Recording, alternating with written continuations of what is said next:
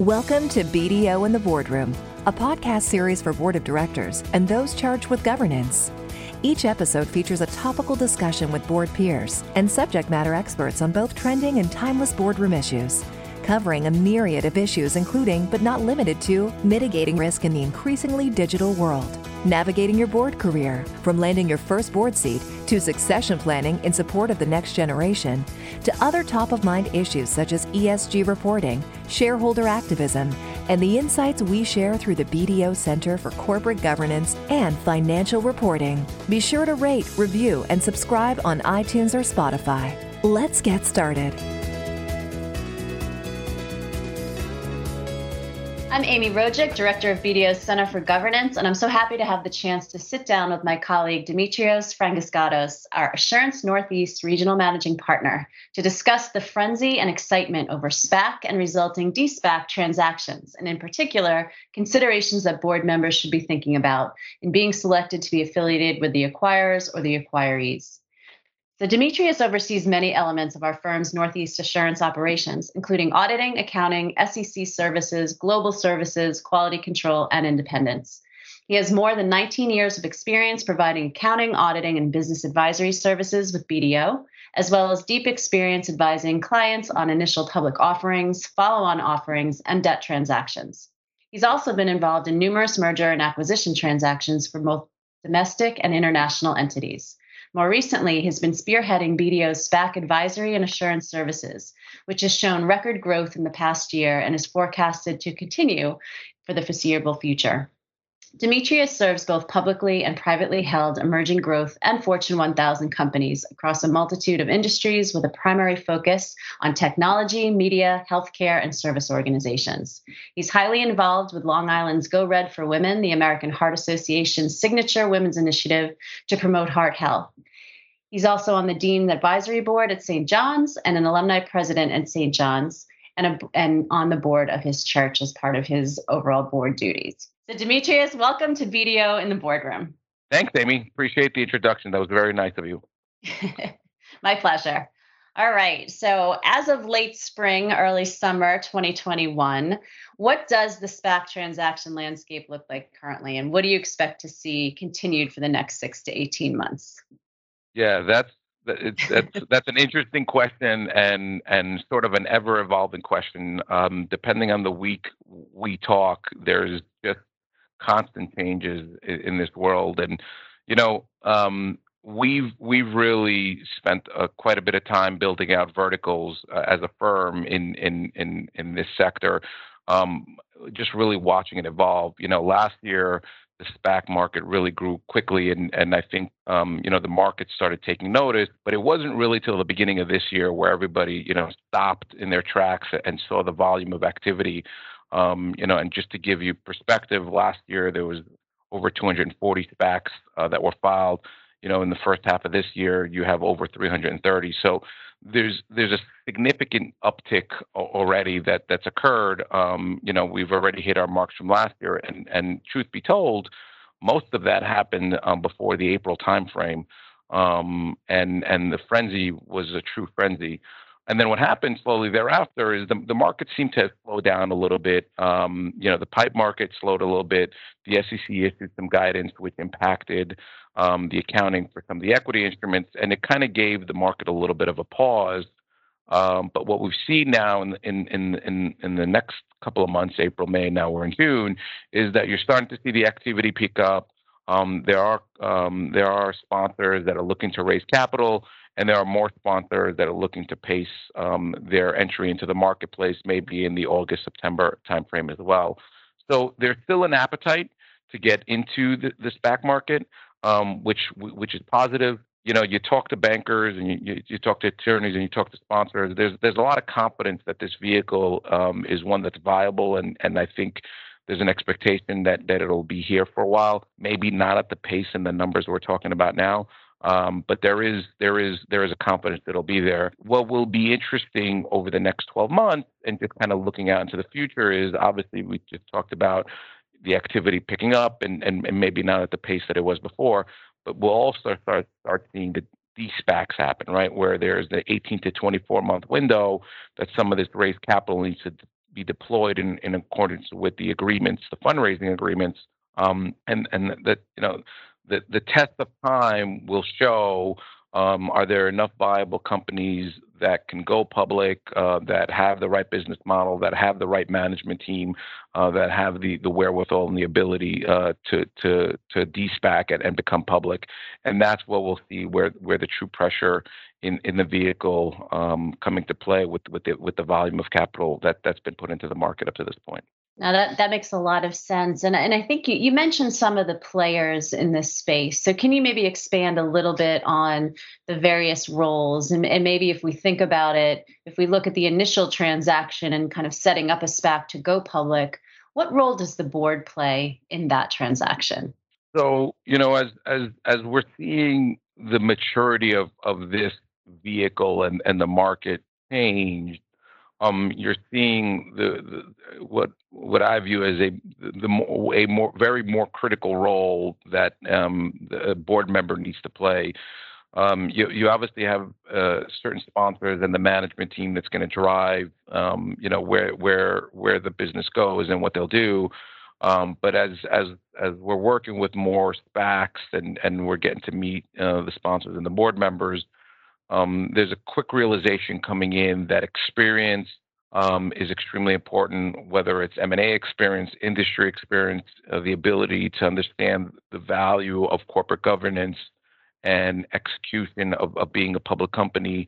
Um, things like that are, are starting to become really relevant and, and also differentiating factors for the SPAC in the target companies that they're looking for, where there's there's a there's a board there's an appropriate uh, experience at the board level that that'll add value and and support um, that operating company in de-SPACing. So you're seeing um, you're seeing a, a variety of board members that are sitting on on on on the SPACs in the after the initial public uh, raise, so that they're they're adding sort of a very holistic view on if they're targeting tech or if they're targeting financial services or energy. Um, you're sitting, you're, you're not only seeing, you know, folks that are just deal makers, but maybe folks that have served as CEOs or served in, in certain operating roles as well, um, because there's clear um, there's a clear need for diversity in, in helping you know that SPAC deploy the capital and then ultimately the operating company uh, go public. Now that makes a lot of sense, and, and I think just uh, on the side of the board, I think it's equally important on the side of the management team to understand you know the short window that you have in a de-SPAC transaction and and the immediate need to be a public entity and to be filing public file documents, et cetera. So having that structure in place, I, I believe, would be as important as well, and understanding some of the structuring around internal controls and other things, and the importance of all of that with respect to being a public entity, I think would would bode well there. So one of the things that um, I wanted to talk about was maybe shift gears a little bit so as the target identification process unfolds, and you talked about this kind of 24, 18 to 24 month window, and a target company to acquire does get identified, can you take us through the board considerations and the lessons learned in that phase of the SPAC journey? No, yeah, absolutely, Amy. And and I think the last, you know, just jumping back for a second, the last point you raised is is is sort of really critical um, you know, one of the differentiating factors between a traditional IPO and a SPAC is um, there's there isn't maybe as long of a process for the operating company go to go public, right? Um, there's definitely a, a, more condensed window and and maybe a higher acceleration of speed of the operating company going public, and and and it doesn't have sort of the same runway and and and process that it needs to go through.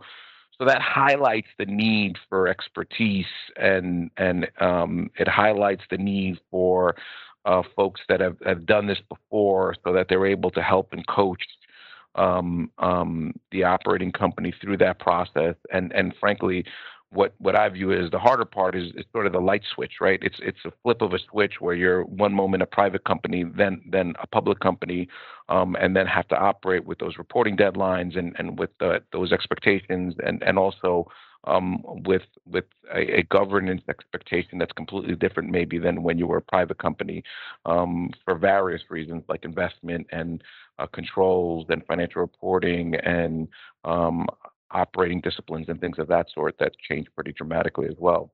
Um, so, so I, I, I, thought that was an extremely important point. I wanted to make sure I, I highlighted that um, because that is uh, something that that I think with with this type of vehicle, it's it's it's becoming very obvious that there's a need um, and a desire to have that to help support the companies.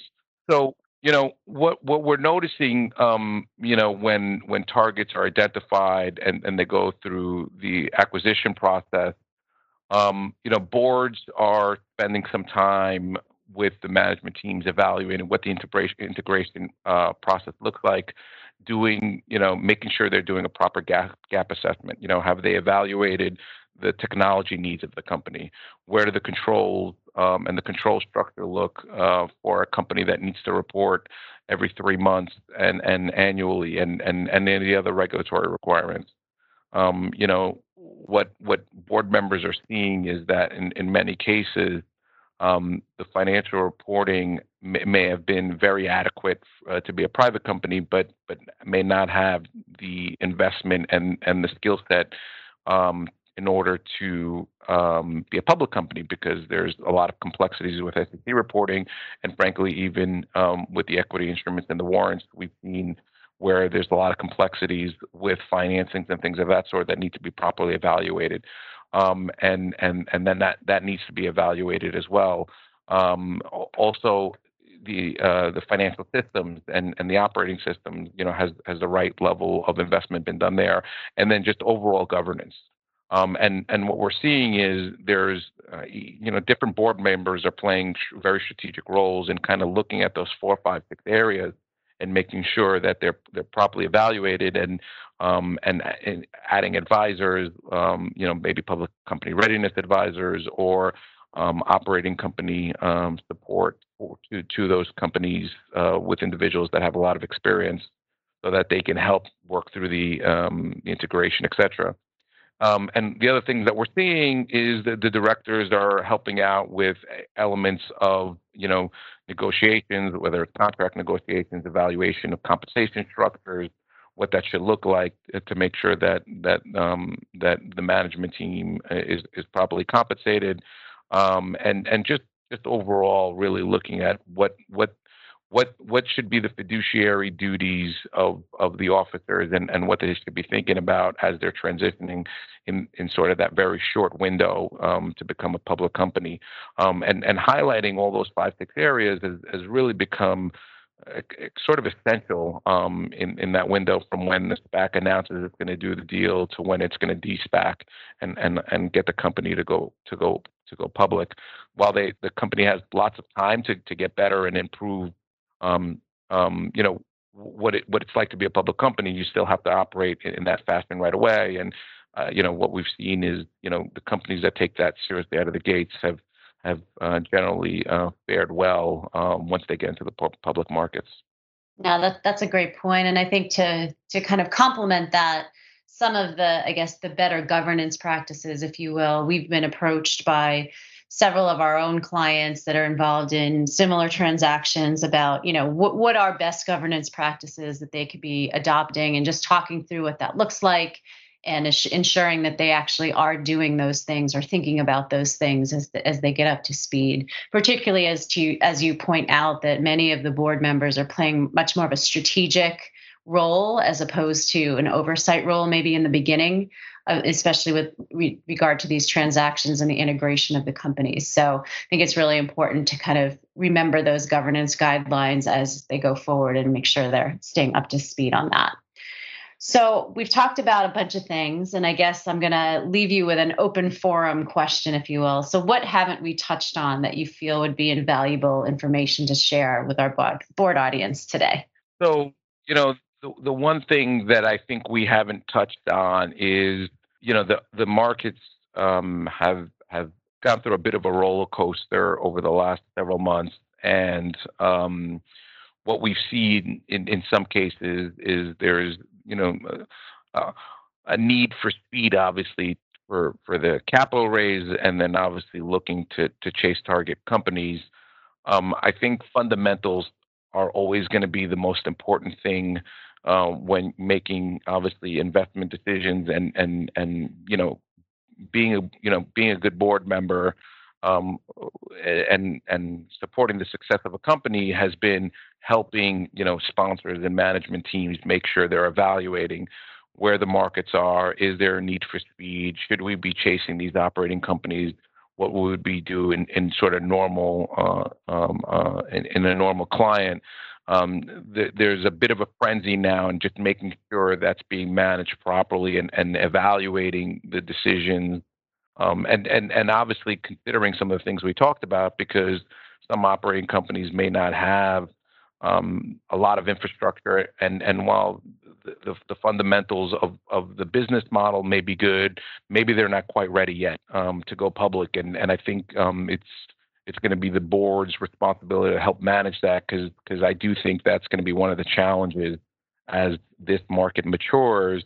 Um, you have X amount of of companies that have raised capital. You have X amount of operating companies.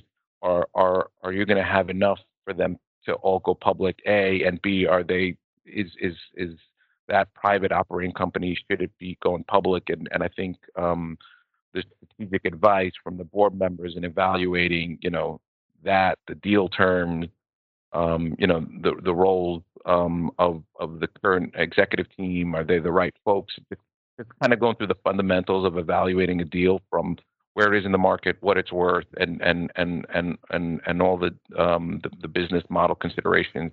I think are really really essential.